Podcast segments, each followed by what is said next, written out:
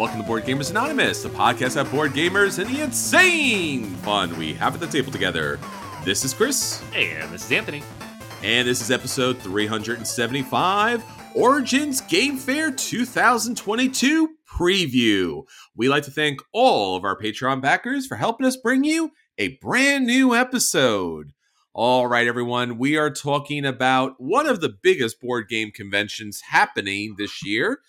And it's a good year. It's 2022, and it's Origins Game Fair, Gamma's very own convention that's always about the latest and greatest games that they can get to the table. Anthony, we've been to a few of these, have we not? We have. Yeah, this used to be the convention that we'd go on my birthday. It was amazing for like the 3 or 4 years that we did that. And it was really nice of Gamma to do that. I really appreciate that. Yes, I know. People. I know. And I don't go 1 year. I don't go 1 year because my mom's graduating college, and then they cancel it. This is what happened, see? Yeah, not even nothing else happened in the world to cancel it. It was just me not being there. It's true. Now I haven't been for 4 years. What are you going to do? Yeah, this is what I'm saying. Look, they were hurt. They have a reason to be hurt.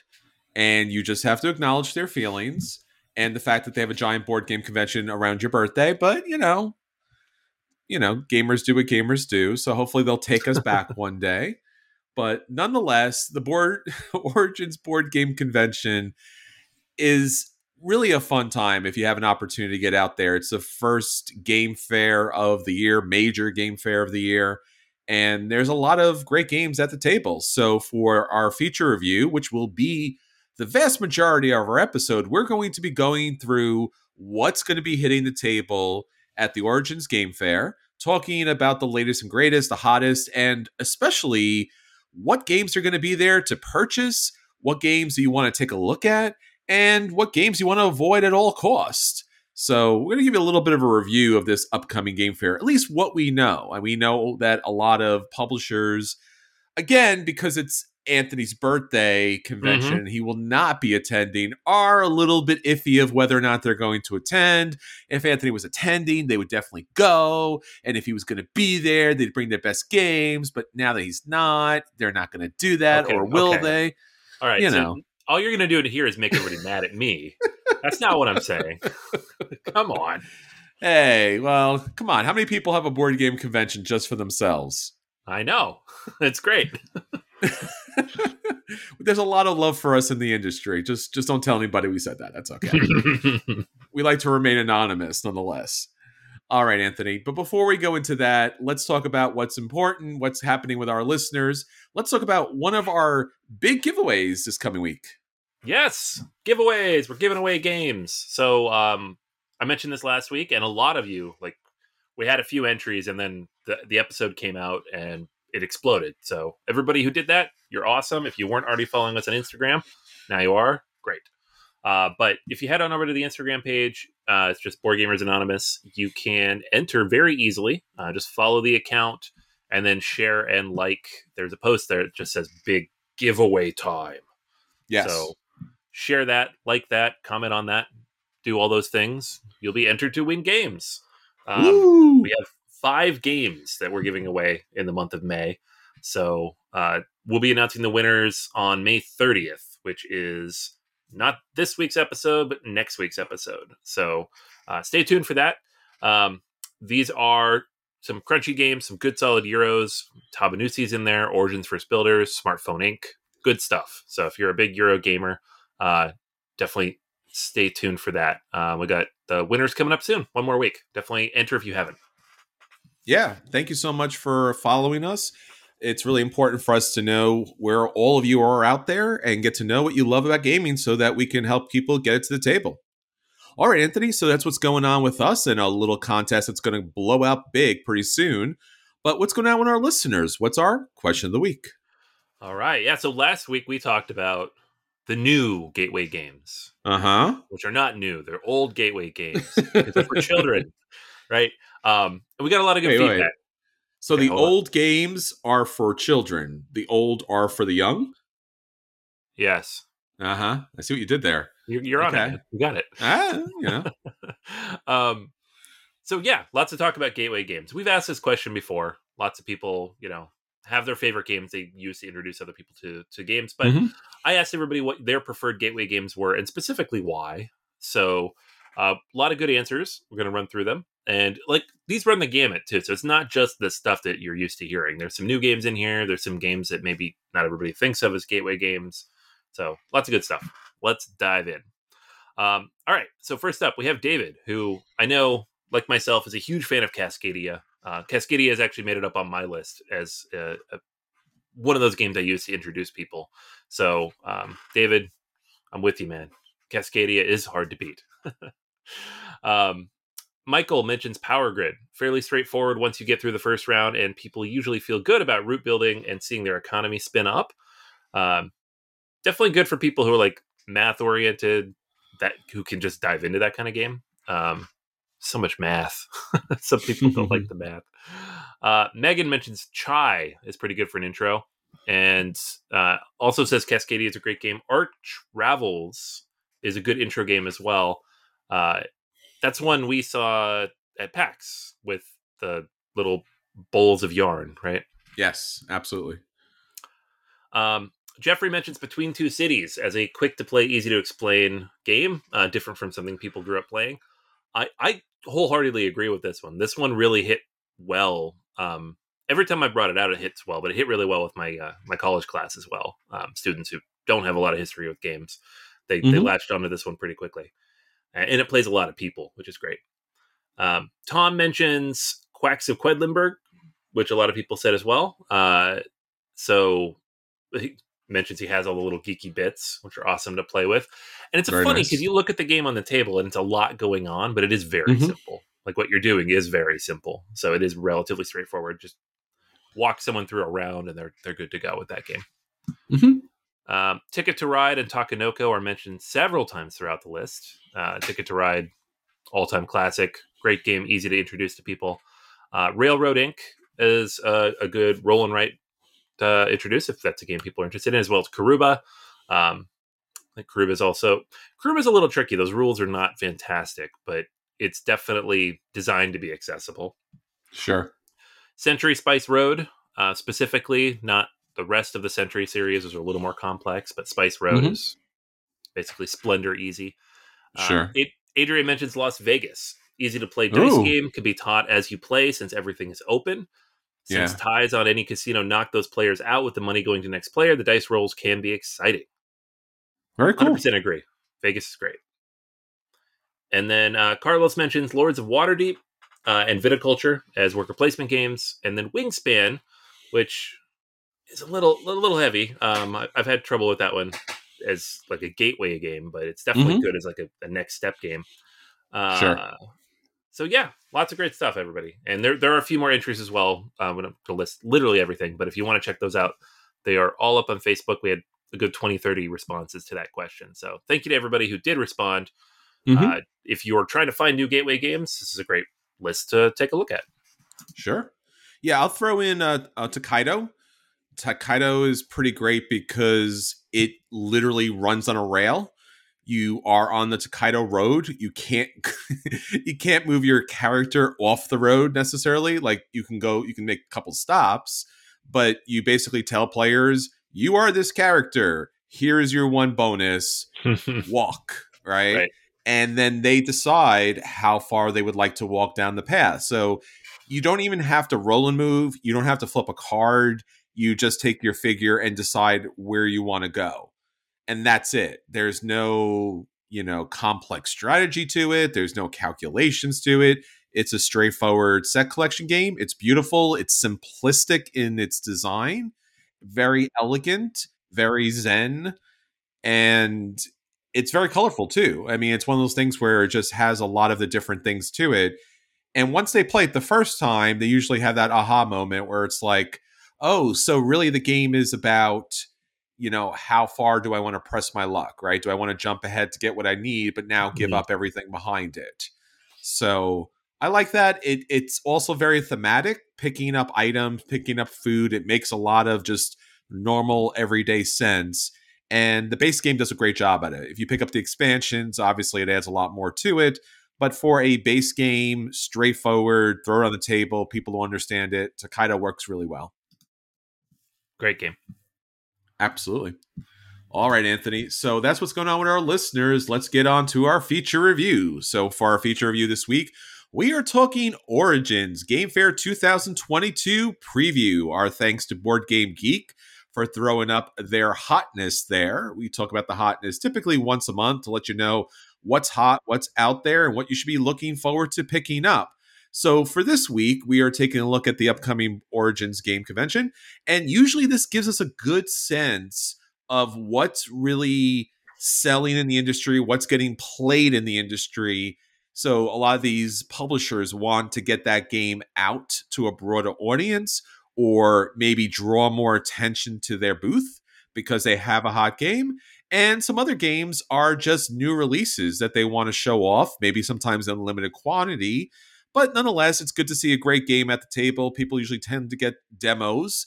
And, you know, Origins always kind of, you know, highlights and features itself as the 5 best days in gaming, longest convention there is out there. So, Anthony, if somebody would want to go to Origins Game Fair, obviously they're going for your birthday, but since you're not going this year, it's got to be for some other reason. So, all right, let's talk about board games because you know, you're not going to be there. I don't even know. I'm not going because you're not there, but maybe somebody else, maybe. Yeah, I guess there's games to play or buy if that's your thing. That's what you want to do with your time and money. Yeah, I guess. If you say so. Crazy people. Some people. So, yeah, if you're not familiar with these lists, we haven't. I guess we did one last year around Essen, but we haven't done them in a few years now because COVID just... Why is that? blew up all the conventions. We go through these preview lists. Board Game Geek puts up the previews for each of the conventions, and then people can vote to say what they're excited about, and then we tell you if you should or should not be excited about it. This is often a way that I build my buying list, but we're not going. So I can live vicariously through you, listeners. Yeah, and sometimes, as you mentioned, Anthony, because of the cost of everything right now, especially transportation and gas, this is a good list to let you know if this convention is a place you want to be at because it has the games that you want. Yeah, absolutely. All right, so let's dive into the list. Number one with a bullet is Ark Nova, which isn't new. I know.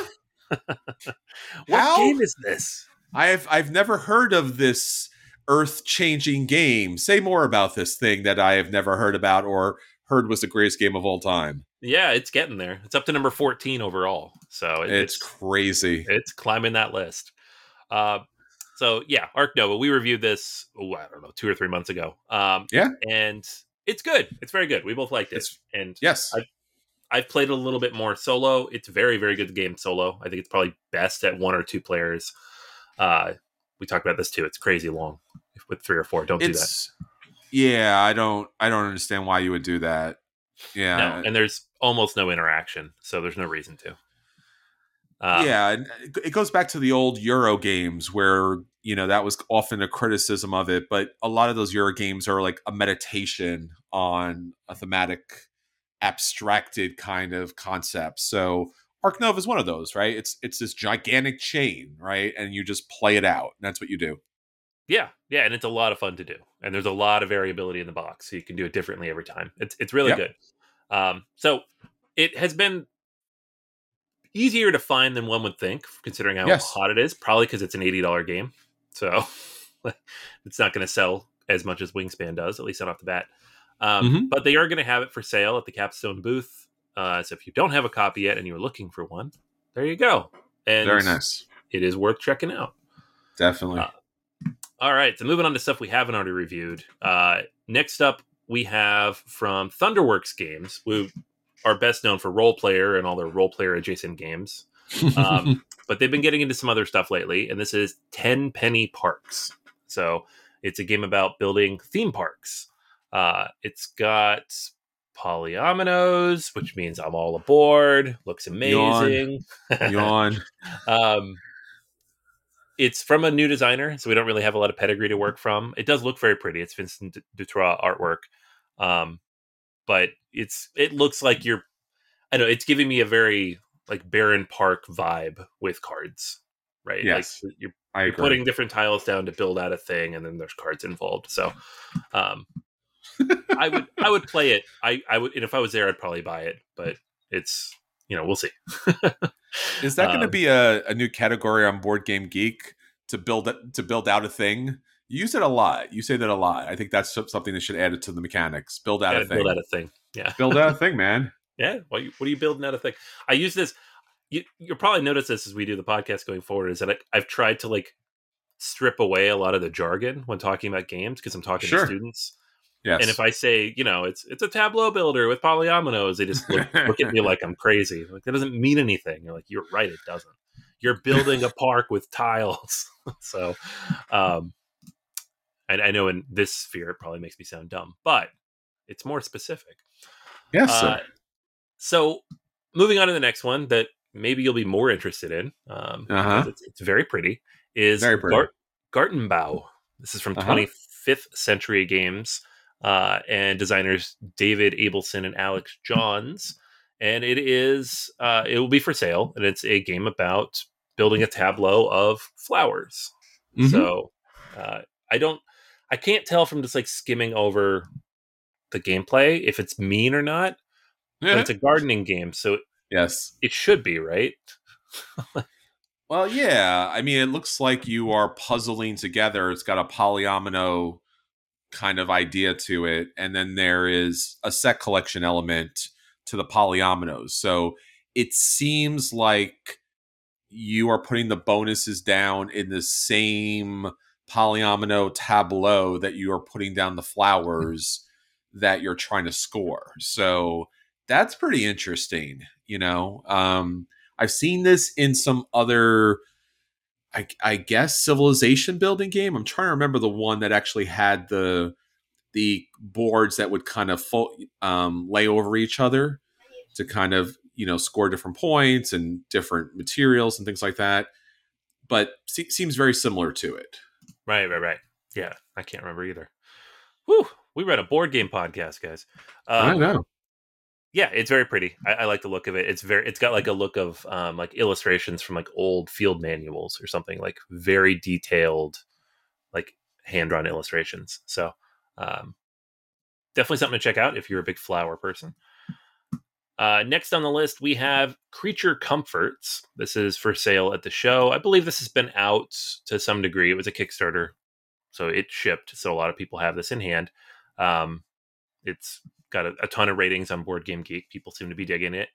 And you are different creatures, like these awesome little animal meeples, moving around this town, and you're collecting different items, gathering things from the forest, and just trying to make a nice cozy home before the winter gets there. So it's just a cute, comfortable theme. I love that. Like, it's just, there's nothing, you know, you're not fighting each other, you're not taking each other on. It seems like a relaxing, like Everdell-ish, but like in terms of theme, but like even lighter and more accessible. Gotcha. Very cool. All right. Next on the list, we have Longboard, also from 25th Century Games. I guess they got their stuff up here early. Of course they did. They're coming from the 25th century. That's right. They knew what to do. There you go. They knew Origins was happening. They're way ahead of the game. Exactly. So many puns today. What is up with that? Killing it, man. So many puns. Go ahead. So this is a single deck card game from Reiner Knizia, 20 to 30 minutes. And it has an open drafting mechanic. You're just trying to build a set, and the goal of the game is to get surfboards. It's a game about surfboards and surfing. So suitably abstract, and you know, it's Reiner Knizia. So the theme is there, I'm sure, but it's how much of it's there, who knows? It's an abstracted game. It looks pretty cute. You're actually looks like you're building a longboard surfboard. Yeah. So that's pretty cool. I like that. Good for him. Yeah, that looks fun. All right, on the polar opposite end of the complexity scale, and I don't know anything about this game, but I'm sure it's incredibly complex for no reason, is Septima. This is the new Mind Clash game that will be on Kickstarter sometime this year. They're going to have it there for demo because it's not coming out until 2023. But it's interesting. It's a game about witchcraft. So you are the leader of a coven, and you're in this town of Noctenburg, and you're trying to become the successor to the High Witch. So, I mean, the list of things you do in the game is, as you'd understand, for a Mind Clash game, suitably long. I'm interested in the theme, though, because it seems like a slightly more accessible theme, because I can describe it in one sentence than some of their recent games where you're like, I don't know, you're doing this and this, and then there's dinosaurs and there's something with these ancient artifacts, and then you're hunting things. I don't know. It's a beautiful game. I mean, the images that they put out look tremendous. I've seen some basic elements of the mechanics that come into play, and Mind Clash always does a great job. The only problem with Mind Clash ever is, do they do too much of a job on a game? Right. It's just like, you know, it's like, whoa, enough, and oh no. So yeah. You know, carve off like 70% of the game. You're like, this is brilliant. And they're like, no, this we have more. It's not even a moment when you play a Mind Clash game or they talk about a Mind Clash game.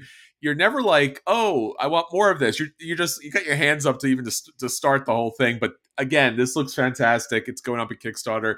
I'm certain it will cost you all the monies, but yeah. I'm almost certain it'll be a worthwhile game to play. So this is something I've gone back and forth about. I'm like, oh man, am I going to back another Mind Clash game?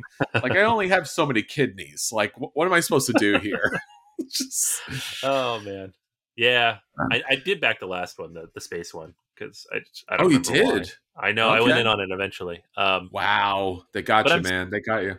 I know. But I'm seeing these reviews and discussions of Perseverance, which was the one before that we couldn't figure out. And it seems like people, even as they're playing it, they still can't figure it out. So I'm glad.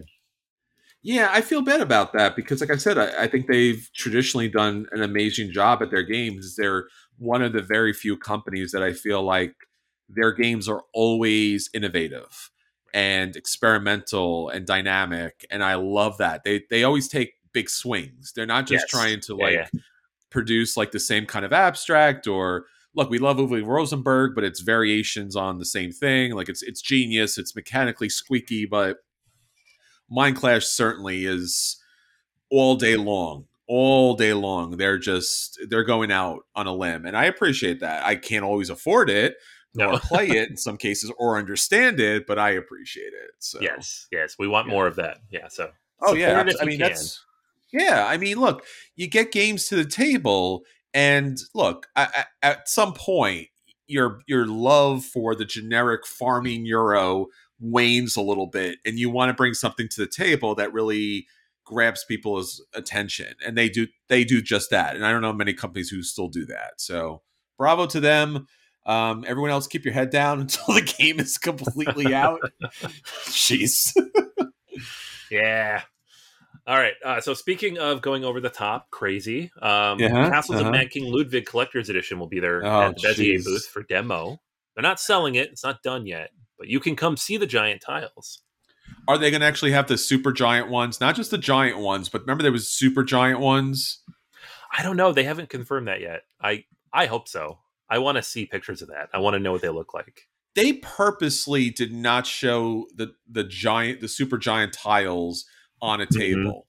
I remember looking at that. I'm like, all right, impress me. Like, the big ones are big, but the super big ones, I'm like, what table does this fit? And they're like, yeah, kind of, you know. And I'm like, nope. No, you're not going to get me to do it. Like, you know. And again, what's interesting too is like all the custom board game tables that are out there now. Amazing, gorgeous works of art, but could never fit one of those games in it. I'm sorry. Yeah. They just can't, you know? So I don't know, get a bunch of 6-foot tables and string them together. Right. Giant piece of plywood. Balance. I mean, you're going to have to do one of those like shuffleboard things where you just have to like lay it on the floor. So just push the pieces around. So yeah, we'll see. We'll see. Yeah. All right, so there's that. Another big box of stuff. The Terra Mystica big box is for sale at the Capstone booth. I'm still salty about this because I want the giant box, but I already have all the stuff that goes in it. So I'm not paying $150 for a box, but I'd love to put it all in one box. Is it just a box, or is it actually the game? It's everything. It's all the game. It's everything. Yeah. Okay. Yeah, it's just I already have everything, so I don't need game. I just want the box, the physical box. So I have a really hard time with this, and I don't know where it comes from or why it is, but like I've played Terra Mystica a lot. Like for me, I've played it a lot. Not like you. You've played it a tremendous amount. Mm-hmm. Because a lot of people like it. And they're like, oh, Terra Mystica. I'm like, oh, all right. And generally, like, I love the artwork in the game. I love the asymmetrical powers. I think it's every time I play, I think it's hilarious. It's Catan pieces in there. Let's not go there at the moment. And I want, that's one of the games that I want to love. Like, I just want to love it. And I play it and I'm just like, all right, I don't know. Like, it just, my head spins playing that for some reason. And I can't explain it. It's a good game. It's a great game. I just can't, I don't know.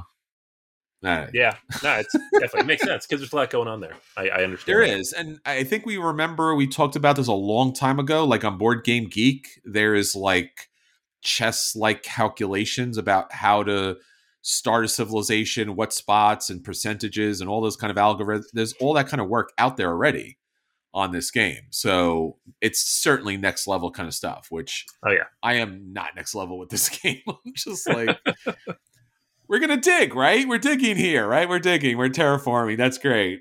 We're done? We're done? Okay. I lost? Okay. All right. Okay. Good. Can I stop playing now? Can I never play this game again? Okay. Oh, man. Yeah. Well, for those of you who don't feel that way, you can get the big box. It's for sale.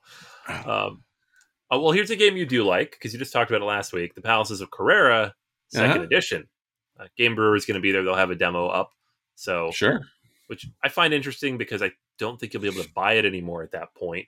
But you can see what you didn't buy if you go to the convention. Like, oh, how do I get this? You can't. You can't. You can just look at it. You cannot own this. Yeah.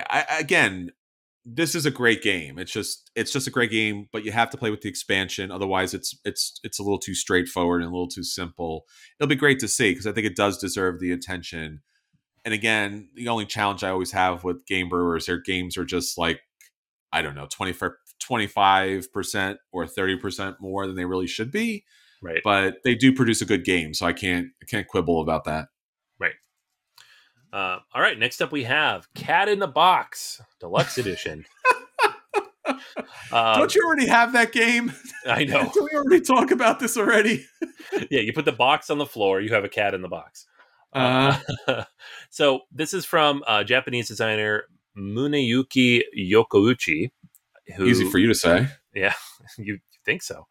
But this game's a couple years old. This is a deluxe edition, and the designers released several games over the last, I don't know, 15 years or so. The Majority is a game that we talked about forever ago. Oh my god! And then one of my favorite trick-taking games, Yokai Septet. They've also designed that. So this is coming from Bezier, and it is an updated deluxe version of it with all new artwork and got a cute, really wide-eyed cat. It's a trick-taking game, so it's kind of what this designer is known for. It has an auction mechanic, and I want to say cute little cats, but the pictures are, I mean, it's kind of cute, but it's like that demon-like cat, like all black with giant eyes, but kind of cute still, like anime demon. Yeah. If that makes sense. Anime demon's not necessarily evil demon, if you know anime. So yeah. So you're fine. Yeah. I actually want this looks cool, but the Majority, that has got some wicked artwork in there. Yeah. Like it's a really straightforward game. We were one of the few podcasts that actually reviewed that way, way back in the day. Mm-hmm. And you open that box, you're like, oh, this is a cute little game. Oh my god. Like, what nightmare did this come out of for no particular reason? So yeah, that was the thing. Yeah. So there's that. If you're interested in quirky Japanese trick-taking games, of which there are many, this seems to be a good one. So check it out. I am neither interested nor not interested in the cat in the box. I won't know until I actually open the box to know. It's a good joke, man. Thank you. Good physics joke. it is and it isn't a good joke, but nonetheless. We won't know until people listen. It's true. All right. Awesome. Cat in the Box. Check it out. Next up, we have Maple Valley. This is also coming from KTBG, the people behind Creature Comforts. It's I don't know if it's an expansion or a standalone. It looks like a Well, I don't know. So I'm not going to say what it is either way. But it's certainly a Starview kind of, I don't know. It's Creature Comforts, but it's another version of it. So yay. Yeah, that's about as much information as we have. It's a demo they're going to have there. If you like Creature Comforts, here you go. And it'll, I'm assuming, will also be on Kickstarter because their other games are at some point. So yeah, it's cutesy. Yeah. Same thing I said about the other one. If you want a cute game, or you're not trying to murder each other, check out this game. Yeah, it's a hand management set collection. Anytime you see a set collection game, I would say almost like 9 times out of 10 it's a set collection, because that's one of the easier mechanics that, as we talked about earlier, gateway games, like the concept is very simple, right? Collect a number of a thing. So this seems to be that game. Awesome. All right. Next up, we got Cartographer's Map Expansion, number 4, Frozen Expanse, Realm of the Frost Giants. Subtitle. This is just a new map pack for Cartographers, which is a great game that I love as a roll. Well, flip and write. You don't roll anything. Sure. And it adds a big frozen lake in the middle of the map. There's a couple new cards thrown in there. It's kind of the approach that Welcome To took, where like, here's new pads, here's new maps. They each have one significant rule tweak, and otherwise it's the same game. So you can keep playing the game forever. So if Cartographers and Cartographers Heroes are high up on your list, there you go. More stuff for that. Okay. Never played it. I want to play it. Not a big fan of the roll and rights or flip and rights, but still have not played this yet for some reason. It's good because it introduces player interaction in a way that those other games can't, like where you can attack each other. So it's very cool. Nice. All right. Next up, we have Fall of the Mountain King, which is the sequel, I'm imagining, to Hall of the Mountain King. Mm-hmm. This is a game in which the gnomes attack or something. I don't know. You got gnomes. Like before, we're talking about you don't want battle. This is a game where if you do want battle, this is all battle. All battles. Trolls versus gnomes. Yeah, like you say, some games are you build a thing, and other games are you fight a thing, and that's pretty much what it is here. You fight a thing. Yeah, you fight a thing. So the game, they actually have a release date up. It says October, so presumably it's coming out for Essen. This will be there for demo, so if you want to check it out, or it's on Kickstarter. I don't know, but they do have a release date, so we'll see what that means. The Kickstarter listing here, or the BGG listing, says it's actually a prequel, not a sequel. So it's the war that drove the trolls from the mountain generations ago, which I guess is what you're doing in Hall of the Mountain King, is trying to get that mountain kingdom back. So sure. I don't know if you're a fan of that game. I've heard good things about it. We have more material in that universe for you. All right. We were just talking about this one, Perseverance Castaway Chronicles. This is the big 2-episode game. I still don't know what that means. From Mind Clash about, I guess, dinosaurs. I'm just going to say it's a dinosaur game. It looks like a dinosaur game. It's going to be like one of the great mysteries of board gaming. Like they'll do, like years from now, they'll do like, TV shows on it. Like, was it created by aliens? What was going on there? There's dinosaurs, there's technology, there's future, there's we still don't know. We speculate. We were not there. So, right. Yeah. So I don't know. I've heard that the second episode is better than the first. I guess there's 2 more episodes coming in the future. This is supposed to be 4 total episodes. So if you're in on this already, you're buying another game at some point in the next 3 years. Sure. I don't know. Maybe someday it'll cross my table, but I think we both avoided this one out of confusion, if nothing else. It was mad confusion again, because like total love for Mind Clash games, like super love for them, but this just did not. I don't know. I still don't even know what it's doing. But if you're playing it, let us know, because my friend, you have the perseverance to get through this. I don't.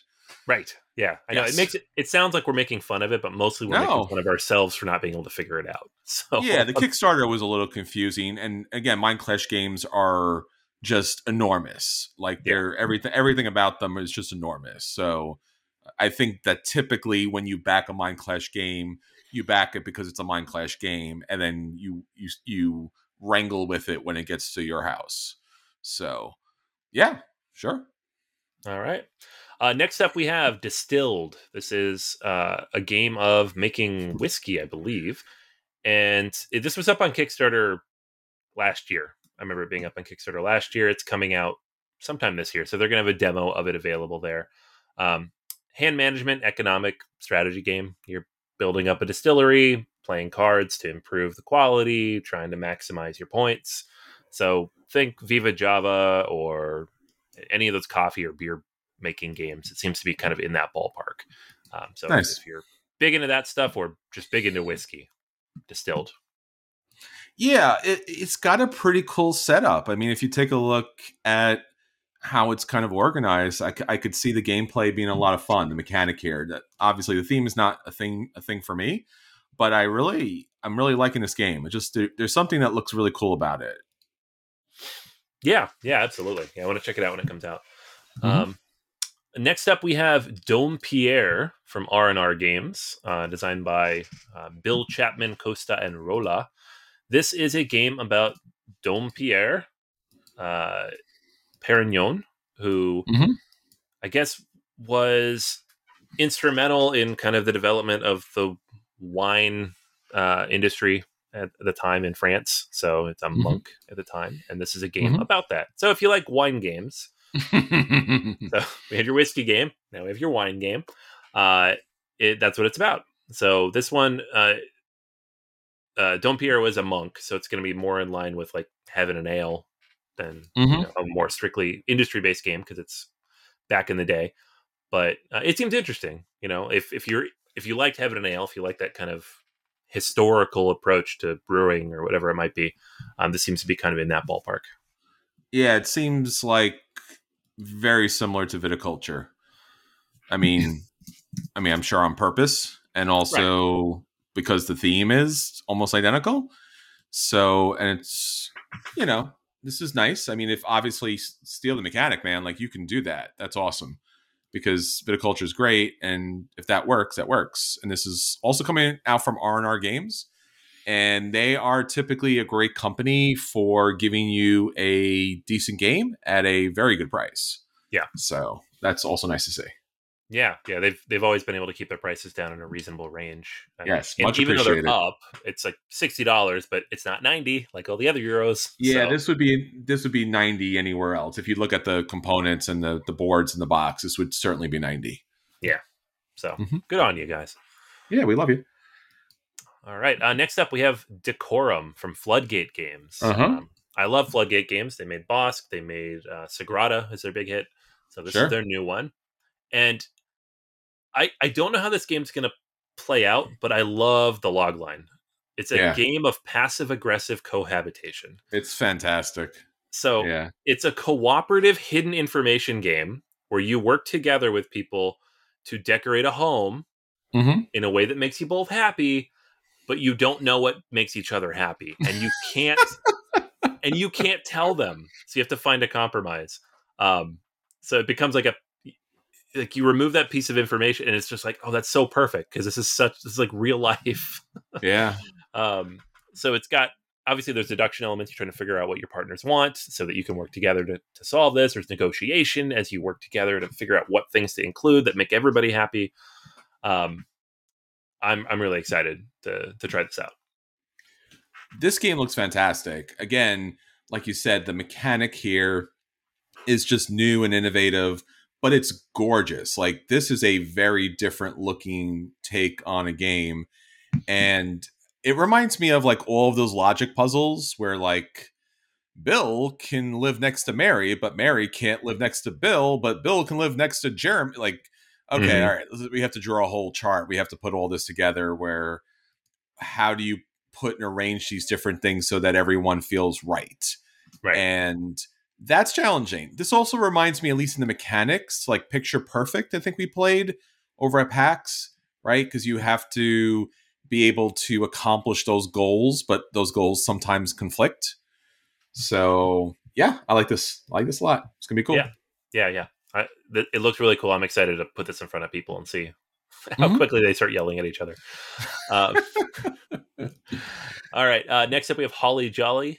This came out, I guess, at the end of last year. So it's, but it hasn't been super easy to find. It's a Christmas card game from Ben Pinchback and Matt Riddle. And I don't know. There aren't a lot of Christmas games. So great. We need more Christmas games because most of them are terrible. Most of them are terrible, yeah. So, and Pinchback and Riddle, you know, they make a lot of games. Some of them are very good, some are okay, but they've made Stellar and Subastral, which are amazing recent games. They made Fleet, the dice game, which I love. Pete Matz is great. So, lots of good stuff. So, I'm hopeful this is good. Next up, Trailblazers. This is from Ryan Courtney, who is... This is his... 5th or 6th game, I think, but up till now, all of his games have been very economic. So his first game was Pipeline, which you have not played, is quite the mind bender. Then Curious Cargo, another mind bender, and then Bear Raid, which is an economics game. So this is a little different because on this you are going on, you know, traveling out and seeing different things as you go on a hike. But it does use the same kind of puzzle mechanic that he has in Pipeline and Curious Cargo, where you're taking tiles and you're trying to place them together to form these paths. If you've played either of those games, you know they are very brain burning. So while this game is presented as a light, accessible game for all ages, I imagine it will be difficult still. It's not out yet. It's listed for 2023. It'll be on Kickstarter, it looks like. So I'll probably back it because I do like his games a lot. I like those puzzles, but I know some people, it just like fries them. All right. Next up, we have the Terra Mystica Solo Box, which I bought this. I have it already. It's been out. So I do recommend checking it out. I think it's in the big box too. So if you do buy that giant box of stuff, you get this. But if you're like me and you have all the separate boxes on your shelf, you can get the Automa Solo box. I haven't had a chance to play it yet, but I do look forward to trying it because the Gaia Project Solo is amazing. And so if it's anything like that, I'm excited to play more Terra Mystica.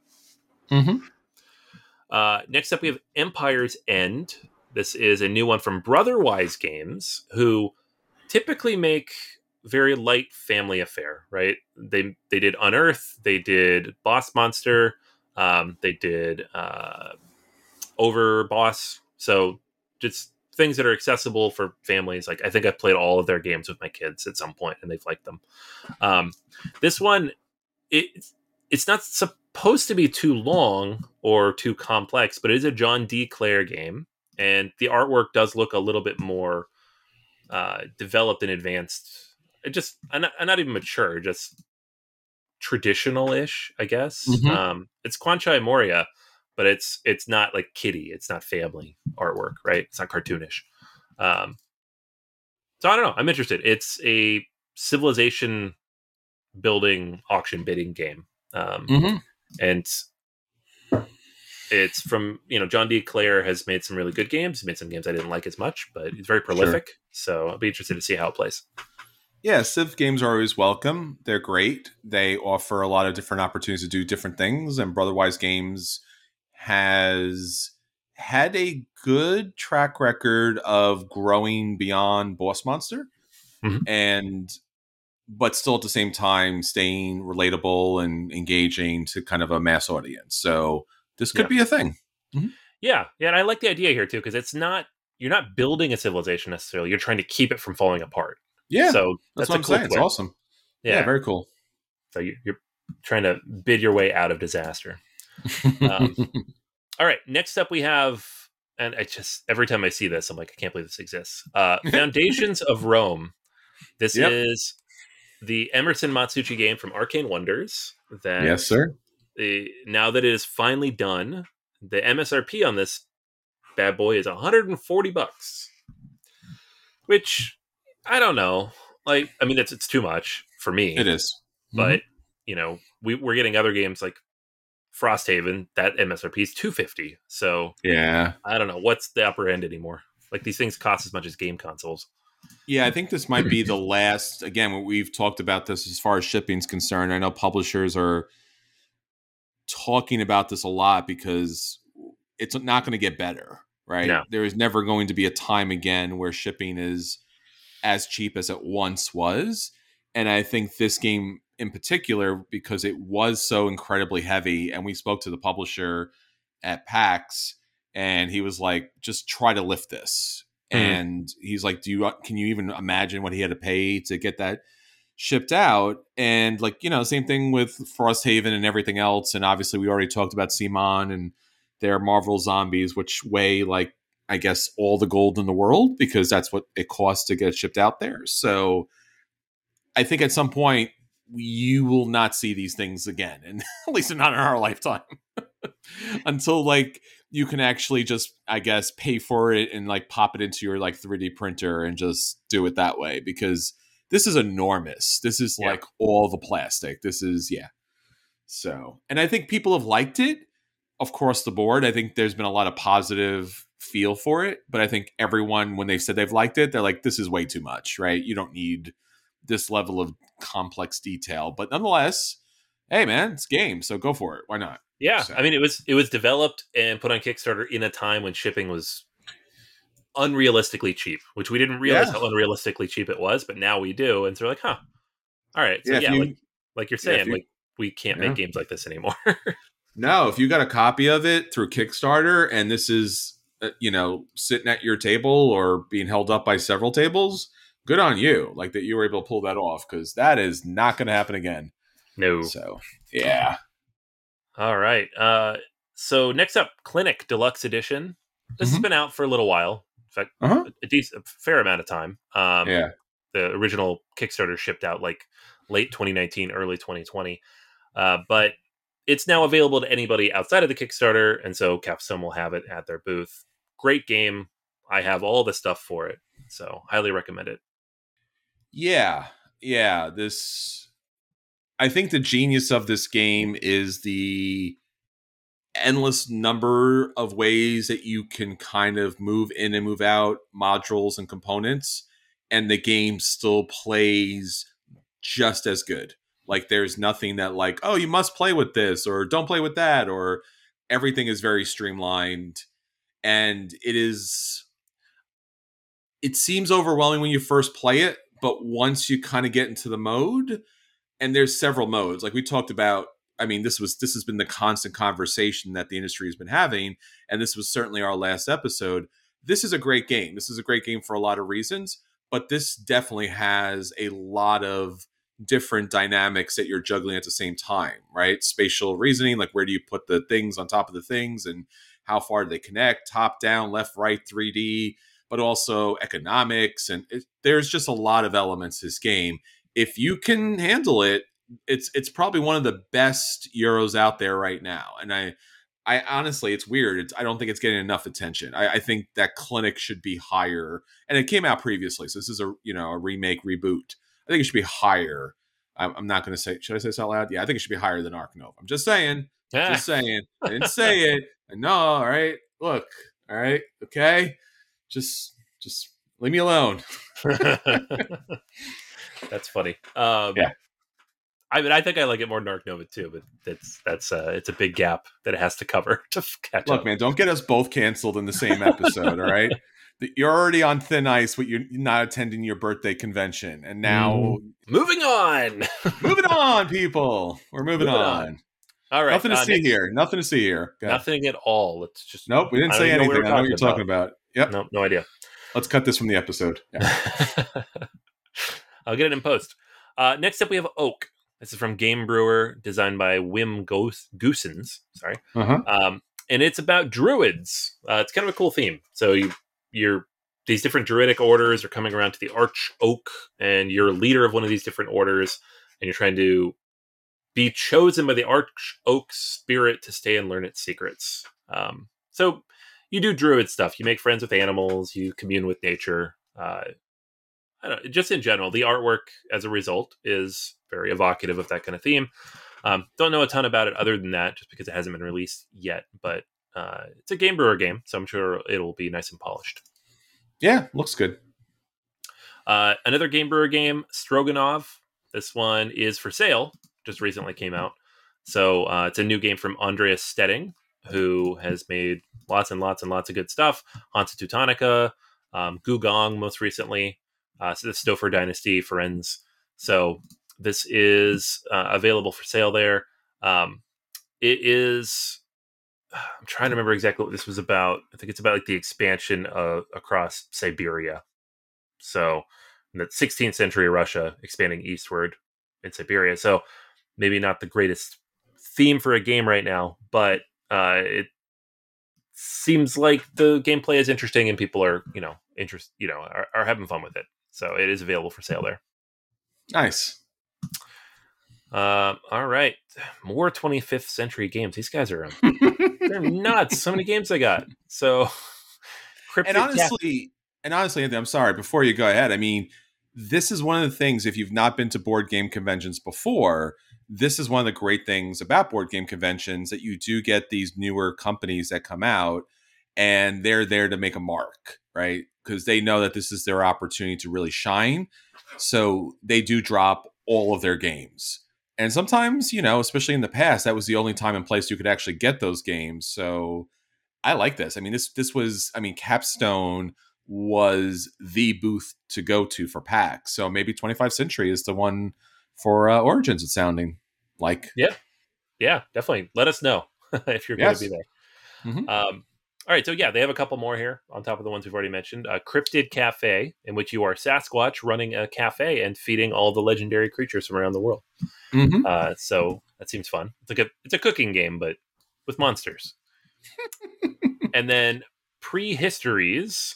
This is an older game. It's listed as 2020. So I guess they're bringing it back out for Origins. It's got polyominoes. So love it. I'm all about it. I haven't actually heard of this one. So the fact that it's a couple years old and I haven't heard about it is disturbing to me. Okay. All right. So we'll just knock off a couple more here just before we wrap up. We've got Amygdala. This is being demoed. It's a new Kiesling and Kramer game. Michael Kiesling and Wolfgang Kramer from Game Brewer. It's kind of like their go-to connection now. And it looks... I don't really know what I'm seeing here, but it's like a psychology-based game, right? So it's an abstract strategy game, and you're vying for different control of different regions of the brain, each associated with different emotions. So I love how they word this. You're collecting and storing emotional resources, because that's how the brain works, in their memory bank, so that you can unlock emotions from their mind, and then place those emotions onto the main game board. Honestly, okay. If this was designed by anybody else, I would say, okay. But Kiesling and Kramer are a great design duo. Game Brewer is a good publisher. So that combined with the kind of outside-the-box theme, I'm actually very interested in this. Nice. And then Castles by the Sea is from Brotherwise Games. So another one from them. And they, I believe, just had this on... They were running some kind of campaign for this very recently. So it's a sandcastle building game in which shorelings are building and populating a seaside kingdom. So you're placing blocks and meeples on the map to earn victory points. They compare it a little bit to Santorini. So you're trying to spatially control this area in an abstract way, but it's cute. I love the idea of sandcastles standing in for like actual kingdoms or armies or whatever. It's just people on the beach building up little castles. So that's probably what I'm going to check out because it sounds like something my kids would enjoy. Nice. All right, folks. So there are 111 games in this preview. We've been through, I don't know, the better part of 50 of them. So yeah. If you want to check out the rest, go to Board Game Geek. They take care of all that. And there might be more added there before Origins. Origins is still 3 weeks away, but it's good stuff. It's always helpful. You can see what other people are looking forward to. You can see what's for sale. Sometimes you can pre-order it directly from the publisher, which is always nice too. So you don't have to rush in and try to get one of those 70 copies of Foundations of Rome, which they're going to sell all those, believe me. So yeah, if you're going to Origins, enjoy. Absolutely. And Anthony, I did actually remember and find the Civilization game that does have the cover over your other card mechanic. That game is Patch History. Yes. So, yes, Patch History is, at least to me, and just taking a very basic view, very similar to the Flower game as far as like adding bonus and scoring and things at the table. So, yeah, that's pretty cool. Yeah, that Patch History is great. It's such an overrated game. Like, it really got hurt by the production because everything warped. The tiles all warped, which made that particular game really hard to play. And so it just I've only played it at conventions. I've always wanted to buy it, and it's just like you said. You get to the table, and you're like, "Oh, this is why. This is the reason why we don't play this." I owned a copy at one point, and all the tiles warped within like 3 months, and I was like, "Well, I can't play it now." So that's the worst. Yeah.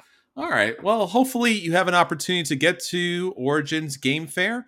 As we were just talking about, some games look amazing on the screen, but when you get to the table, not so much. So you certainly want to demo, get them to the table, talk to people at them, meet the designers, the publishers, and all the gamers out there. So have a great time, despite the fact that Anthony won't be there for his big birthday extravaganza.